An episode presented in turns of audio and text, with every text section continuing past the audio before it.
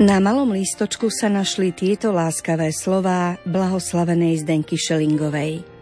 Naša dokonalosť je stretnutie dvoch srdc. Boh sa dáva duši a duša Bohu. Presne takto žila svoj život mladého dievčaťa Cilky z Oravy, reholníčky z Inštitútu milosrdných sestier Svetého kríža a napokon mučeníčky pre vieru. Jej dôvera v Božie vedenie vernosť Bohu i slovu, ktoré dala ľuďom, sú stále aktuálne. Veľmi silné je jej posolstvo lásky prejavenej v dare odpustenia tým, ktorí jej ubližovali. Jej typický úsmev, ktorý sa zachoval na množstve fotiek, svedčí o tom, z čoho žila a čo nám zanechala aj vo svojich poznámkach. Vo svojich očiach mám pre celú väčnosť slnko. Minulý rok sme si pripomenuli 20 rokov od jej blahorečenia a pri tejto príležitosti vyšlo románové spracovanie jej životného príbehu, na ktoré sa podujal Salesián Don Jozef Luscoň. Knižku s názvom Tajomný Zdenkin úsmev vám predstavíme v dnešnej literárnej kaviarni, ktorú pre vás pripravili hudobná redaktorka Diana Rauchová, technik Matúš Brila a moderátorka Danka Jacečková. Nech sa vám príjemne počúva. Žení ma očaril, srdce nevesty plane. Moja neha sa dnes mení na oheň, ak neostane nič, len tvoje sprevádzanie. Verím ti, spoj s tvojím môj plameň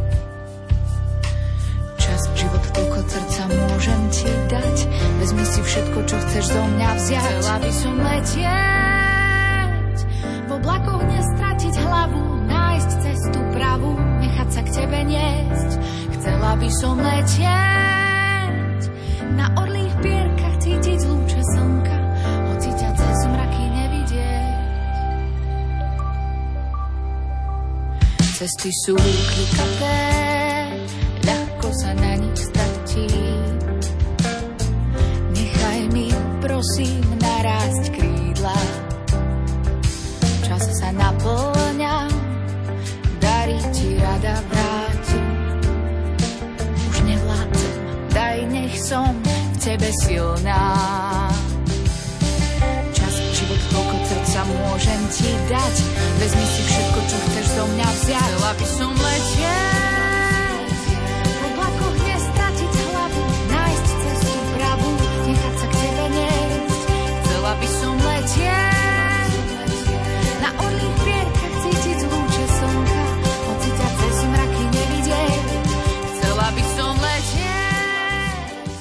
Autorom románu Tajomný Zdenkin úsmev je Don Jozef Luscoň a ako priznal v krátkom rozhovore, napísať knihu takéhoto druhu znamená nájsť veľké duchovné bohatstvo aj pre skúseného kňaza.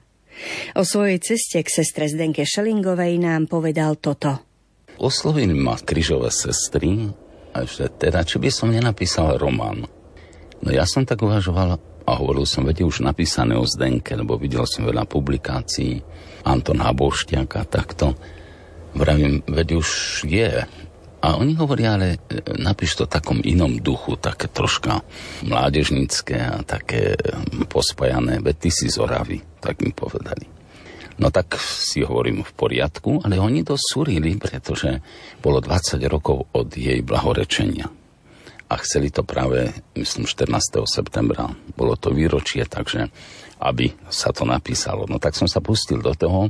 Išiel som priamo do Krivej za pánom Farérom, lebo môj štýl, alebo teda keď idem niečo písať, tak najprv je pochopiť ten kraj. Aj keď som z Oravy, ale predsa tam je dobre, to je tá Dolná Orava, tak som išiel tam sa pánom Fararom a hovorím mu, či by on mi nedal niekoho, kto vie o Zdenke tak veľa.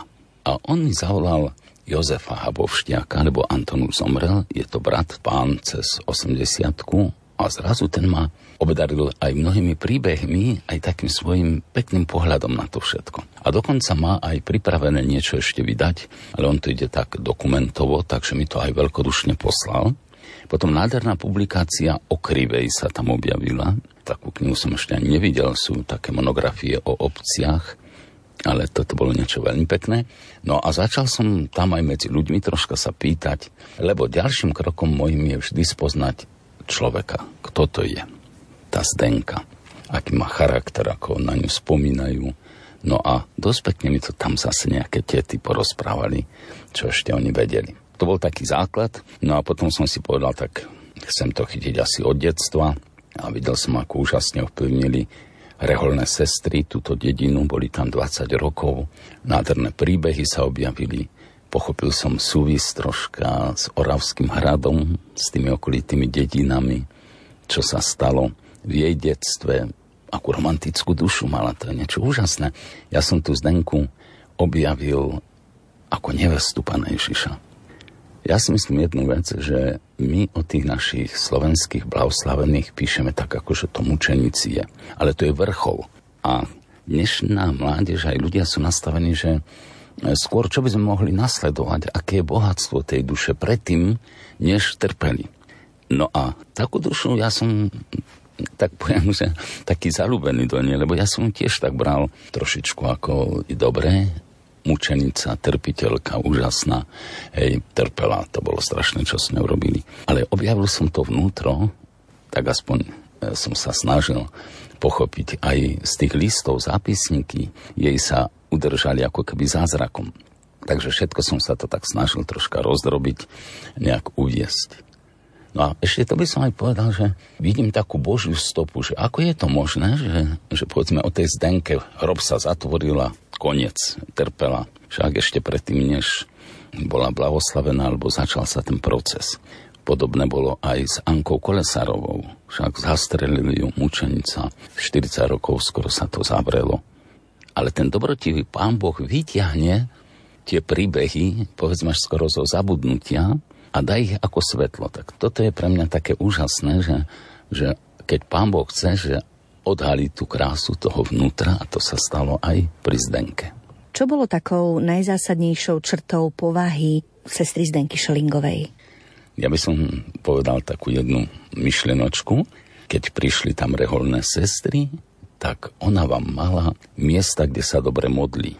No a ona bola úžasne zrastená s prírodou. A s jednou sestrou tak rozpráva, keď sa už tak spriatelili a hovorí tej sestre a máte, že a môžem vám ukázať, kde sa dobre modlí.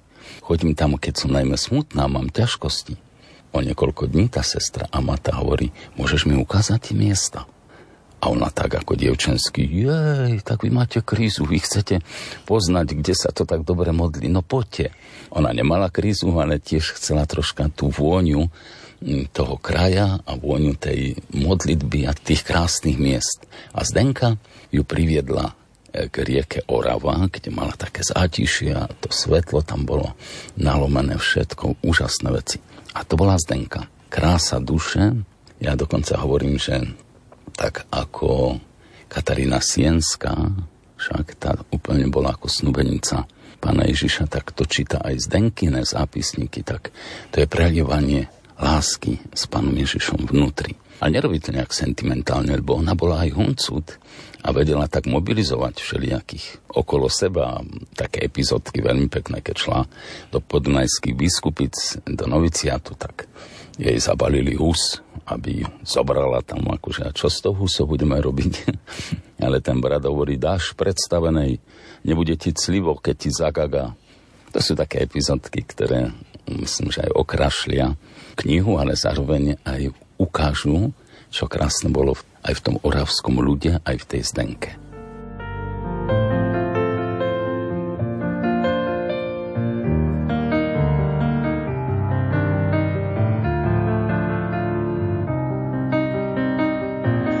Nech je zvelebený Pán Boh Izraela, lebo navštívil, aby kúpil svoj ľud.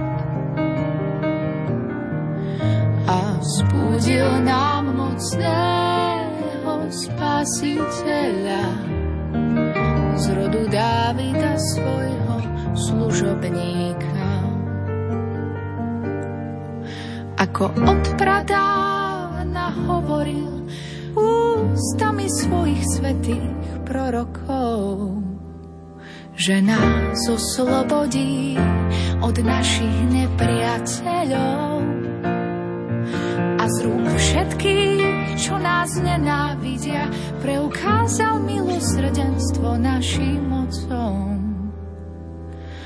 a pamätá na svoju svetú zmluvu. Na prísahu, ktorou sa zaviazal nášmu otcovi, Abrahámovi, že nás vyslobodí z rúk nepriateľov, aby sme mu bez strachu slúžili vo svetosti a spravodlivosti pred jeho tvárou po všetky dni nášho života. Po všetky dni nášho života, po všetky dni nášho života. chlapček, budeš sa volať prorokom najvyššieho. Pred tvárou pána a pripravíš mu cestu. A poučíš jeho ľudo spáse, že mu náš Boh z hĺbky svojho milosrdenstva odpustí hriechy. Tak nás vychádzajú noci z výsosti navštívi a zažiari tým, čo sedia v otme a v tôni smrti. A naše kroky upriami na cestu pokoja. A naše kroky upriami na cestu pokoja. A naše kroky upriami na cestu pokoja. 28. január 1936 bol pre Cilku mimoriadný, Bohom požehnaný deň. Spolu s 20 novickami nastúpila do noviciátu. Na toto nádherné obdobie čakala od roku 1931, keď prišla k sestričkám. Teraz, keď je už dospelá, môže prežiť nádherný rok s Bohom. Kto si nazval noviciát rokom zalúbenosti? Noviciát u milosrdných sestier sa začínal v januári a trval rok. Novicky si za ten čas mali osvojiť životný štýl milosrdných sestier Svetého kríža a nadobudnúť istotu, že ich pán k tomuto životu skutočne volá. Okrem toho mali tiež odhaliť svoje dary, schopnosti a ponúknuť ich poslaniu, ktoré im v závere noviciátu spresní matka predstavená v liste poslušnosti. Keďže provinciálna predstavená sestra Teodózia Hosová v roku 1935 nečakane zomrela, novicky prijímala už nová predstavená sestra Inocencia Mária Jureková. Vstup do noviciátu sa začínal obliečkou a pri nej dostali novicky nové mená. Nevedeli, aké budú. Bolo to prekvapenie. Všetky boli trochu v napätí, lebo mená to boli niekedy na naše pomery prečudesné. A už je to tu. Provinciálna predstavená povedala. Cecília Šelingová sa bude volať sestra Zdenka. Napätie v cilke povolilo a ticho pošepkala susedke. Joj, ale som rada, že sa nevolám konzolatrix alebo hroznata. Novic majsterkou sa im stala sestra Luitgardy Skolarovičová a jej pomocníčkou sestra Martiniana Recháková.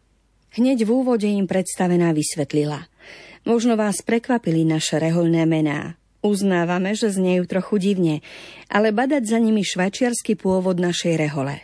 A pokračovala tým, že im vysvetlila hlbší význam noviciátu. Krstom sa to všetko začalo. Ním ste boli vštepené do Ježiša Krista. On je vinič, pokrstený je ratolesť. To, čo tečie vo viniči, miazga, je zrazu aj v ratolesti. To, čo tečí v Ježišovi, v Bohu, je krstom zrazu i v pokrstenom. Ide o božskú prírodzenosť, o milosť posvecujúcu. Ak nás všetkých diabol označkoval dedičným hriechom ako svojim diabolským materským znamienkom, Boh nám dal na to miesto krstom nezmazateľný znak, že sme Jeho. Bolo to povedané krátko, jasne a výstižne. Niektoré dievčatá si siahli na ruky, kde mali materské znamienka a živo si to predstavovali. Chápete to prirovnanie? Opýtala sa pre každý prípad sestra Luitgardis. Je to niečo také ako z rozprávky o princeznej so zlatou hviezdou na čele? Odvážne prirovnala krst jedna novicka k tomu, čo jej bolo blízke. No, každé prirovnanie trochu pokrivkáva, ale povedzme, že toto prirovnanie to trošku vystihuje. Usmiela sa novic majsterka. Z krstu nám ide do duše veľmi veľa dobra. Krst je hlavná brána, cez ktorú vchádza do nás Boh. Smrteľný hriech ju čiastočne zatvára. Dodala novicmajsterka a premostila tému na sľuby. Na čo sú teda tie reholné sľuby dobré? Prihlásila sa Zdenka, ktorá to vedela, ale po svojom. Nuž, Ježiš radil nasledovníkom, že ak chcú byť dokonalí, tak to spočíva v láske a tie sľuby majú tomu napomôcť. Veľmi dobre, sestra Zdenka. Chce niekto doplniť túto odpoveď? Ruku zdvihla novická Roska Sviteková. Aby človek ešte viac ľúbil Ježiša, tak dáva sľub, že sa nebude viazať na majetky, ani na telesnú lásku k človekovi, ani na seba. Preto je tu sľub chudoby, čistoty a poslušnosti. Ak človek sľuby žije, môže byť pre Boha slobodný ako vtáča. Výborne.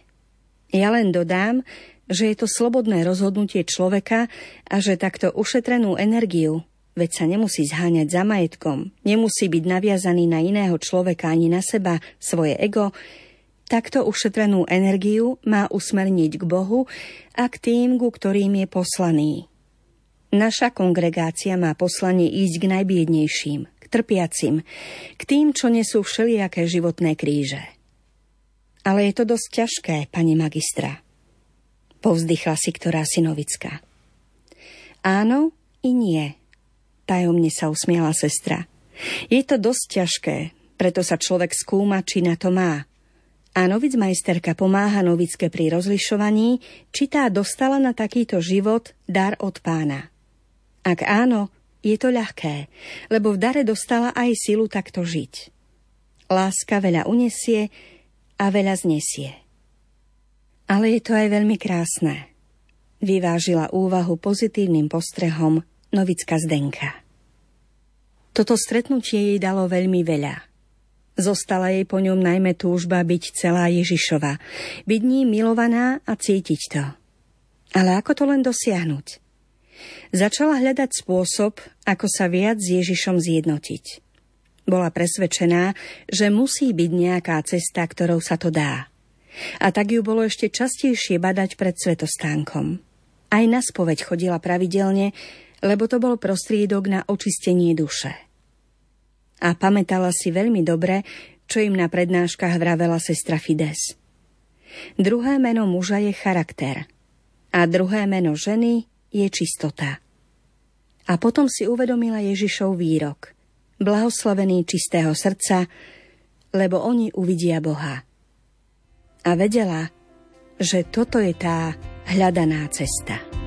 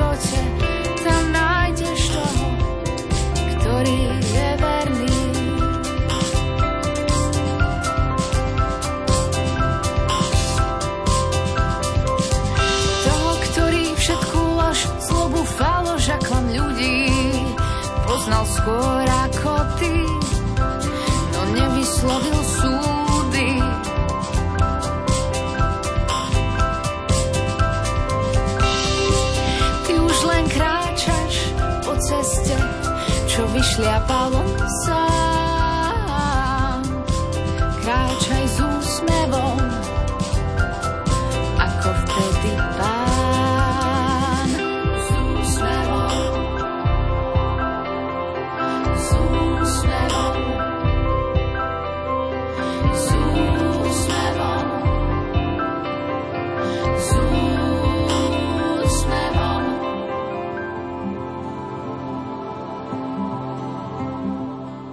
Ako vieme, po politickej zmene v roku 1948 komunistická strana v bývalom Československu začala otvorené prenasledovanie cirkvy. Mnohí veriaci boli diskriminovaní pre svoju vieru. Biskupy a kňazi prenasledovaní a väznení, reholné kongregácie zlikvidované a ich členovia a členky poslaní na nútené práce. Sestra Zdenka si uvedomovala potrebu brániť cirkev. Odhodlala sa k odvážnym skutkom a tak podľa svojho poznania, síl a možností vyjadrila odpor voči nespravodlivému násiliu. Jej postoje vyjadrovali vnútornú ochotu priniesť aj veľké obety pre trpiacu církev. Dvakrát pomáhala pri príprave úteku väznených katolíckých kňazov. Jeden pokus bol úspešný, aj keď iba čiastočne. Začiatkom roka 1952 sa spolu podielala na organizovaní úteku kňaza Štefana Koštiela, ktorý sa v štátnej nemocnici liečil na následky mučenia pri výsluchu. Podarilo sa jej to tak, že strážnikovi namiešala do pohára s čajom uspávací prostriedok. Po kňazovom úteku sa v nemocničnej kaplnke pod krížom takto modlila. Pane Ježišu, za jeho život obetujem môj jediný. Pomôž mu ostať nažive. Tohto kňaza však pri úteku chytili a 19. mája 1952 odsúdili na 19 rokov odňatia slobody. Ale obeta sestry Zdenky bola prijatá, lebo obdobie väznenia prežil a zomrel až ako 90-ročný 5. apríla 2003, 5 mesiacov predtým, ako bola sestra Zdenka vyhlásená za blahoslavenú. Druhý pokus o pomoc kňazom bol však neúspešný. Sestra Zdenka Šelingová spolu so sestrou Katarínou Lukačovičovou uverili informácii agenta štátnej bezpečnosti, že troch salesianských kňazov a troch seminaristov, ktorí boli na liečení v štátnej nemocnici, odvezú na Sibír, kde ich zastrelia. Uverili možnosti ich záchrany a úteku z krajskej súdnej väznice v Bratislave. Útek mal umožniť člen väzenskej stráže za finančnú odmenu. Zaobstarali potrebný finančný obnos s pomocou Marty Santnerovej, sestry väzneného kňaza Štefana Santnera. Pripravovaný útek nebol úspešný. Menovaní kňazi boli už 26. februára premiestnení do väznice v Ilave. Celá akcia slúžila ako pasca, ktorú pripravila štátna bezpečnosť.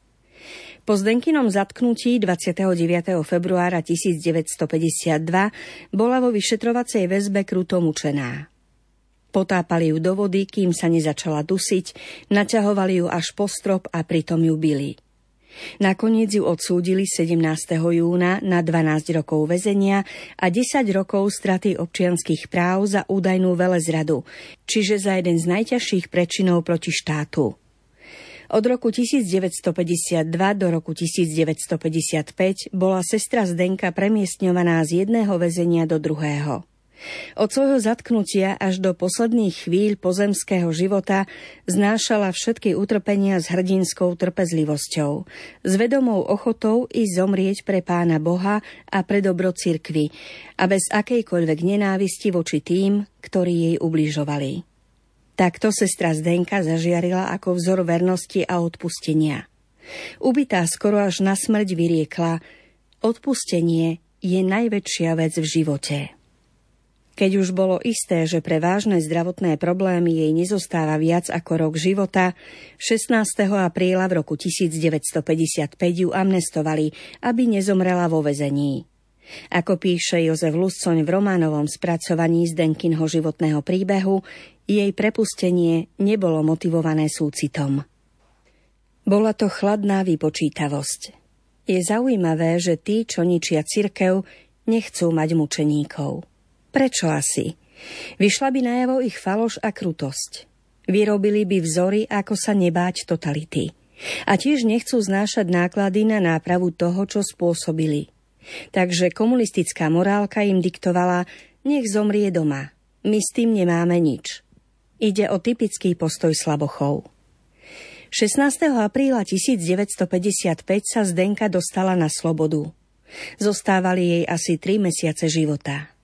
Čo s nimi? Priateľka ju z Prahy odprevadila vlakom do Bratislavy, kde ju čakala Apolka. Bol sichravý deň. Zdenka prechladla, preto išli do štátnej nemocnice po lieky. Zrazu sa ocitla tam, kde pracovala a odkiaľ ju vzali do väzby. Pri pohľade na známe priestory zaslzila a Apolke povedala Pred tri a pol rokom som odtiaľ odišla. A čo všetko sa zatiaľ stalo? Och, pane, to som ozaj nečakala. Niektoré rehoľné sestry tu ešte pracovali, no bývali vo veľmi stiesnených podmienkach, preto jej Apolka ponúkla, môžeš bývať u mňa v Trnave. Zotavíš sa a zatiaľ ti tvoje sestry vybavia nemocničné vyšetrenie. Súhlasíš?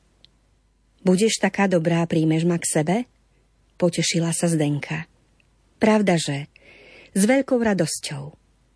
A tak sa aj stalo.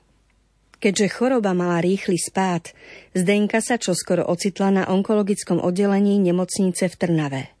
Ale to, že je na slobode, sa rýchlo rozšírilo. Prišli ju povzbudiť nielen jej reholné sestry, ale aj rodáci z Krivej. Miško Škara, nadšený apoštol a spojka medzi reholníčkami po celom Slovensku, jej doniesol informácie o sestrách z rôznych kútov vlasti. Marienka, jej kamarátka z detstva, teraz už reholná sestra Petronela, oživila spomienky na mladosť. Pamätáš, Zdenka, ako sme vodili sestričku a mátu po tvojich obľúbených miestach, kde sa ti dobre modlilo? Ako by som nepamätala. Sestra si dokonca trň zapichla do nohy a tie vychádzky na vrch holicu. Tak rada by som tam ešte raz išla. Ozaj, ako sa má ujco Karol? Ešte teraz ho vidím, ako sa tváril, keď som ho pri odchode do kláštora poboskala. Predstav si, Zdenka, on ti prestal piť. Keď sa dozvedel, že ťa zavreli, povedal, keď trpí Zdenka, budem trpieť aj ja. A prestal piť. No toto, teda aspoň vodu pije, či ani tu nie? Zavtipkovala Zdenka. Kto by to o ňom povedal? Krútila prekvapenie hlavou. Po chvíli bola ešte zvedavá na jednu vec. Kapusta je v krivej stále taká dobrá ako kedysi? Ej, ale by som si dala. Stále je taká kyslá, že keď si dáš sústo, až sa ti oči prevrátia a triaška ťa chytí. Odkážem na Oravu, nech ti ju prinesú. A skutočne, švagor Vincent Pazúrik jej ju doniesol v kanvičke. No najväčšiu radosť mala Zdenka z príchodu mamky. Keď ju zbadala, začala výskať ako malé dieťa. Mamička, mamička moja drahá. Aj mamka nechala tašky na zemi a utekala si objať cerku. A plakali a plakali. A potom spomínali – na všetkých súrodencov, na otecka, ktorý bol už na druhom svete. Zdenka moja drahá, zotav sa. Ja ešte prídem a zoberiem ťa na Oravu. Všetci ťa doma radi uvidia. Lúčila sa mama, ktorá už musela ísť domov. Och, ako rada by som šla do Krivej. Pozdravujte tam všetkých. Boli slová, ktorými Zdenka prepustila mamku. A Apolke povedala. Vieš, Veľmi túžim po domove. Asi tak ako po nebi. Ono sa ti to vo mne ako si spolu zlialo. Obrazy z rodného kraja sú lieky pre moju dušu. Rakovinový nádor sa rozšíril už aj na pľúca, takže sa jej ťažko dýchalo. Trpela, no úsmev z tváre jej nezmizol. A Polka ju za to aj pochválila. Zdenka, ty si také slniečko, ty sa stále usmievaš. Zdenku to potešilo. No choroba pokračovala a Zdenke nebolo pomoci. Túžila zomrieť v sobotu, v deň panny Márie, ktorú veľmi ľúbila. No nestalo sa tak. Ráno v nedeľu 31. júla 1955 bola v nemocničnej kaplnke Svetá Omša. Duchovný otec Julius Hrubý po jej skončení zvykol chorým roznášať sveté príjmanie. No Zdenka cítila, že koniec je už tu. Preto veľmi prosila sestry, aby jej doniesli pána Ježiša skôr – Urobil to kňaz, ktorý bol v nemocnici na liečení. Zdenka prijala svojho milého a jej posledné slová boli Boh tak chce, nech sa stane vôľa Božia. Do Božích rúk poručila svojho ducha a na tvári jej zostal nežný, pokojný úsmev. Dokončila svoju životnú púť a na väčšie časy sa ukryla v Ježišovom srdci. Zdravá z Mária, bolesti si plná. Ukrižovaný je s tebou, ty Božia Matka hodná. Hodná oplakávania medzi ženami a hoden oplakávania je aj plod života tvojho Ježiša. Svetá Mária, Matka ukrižovaného, vyproznám Tvojho Syna ukrižovateľom. Vyproznám milosť teraz, ale i v hodine, v hodine našej smrti. Tak ťa prosíme, a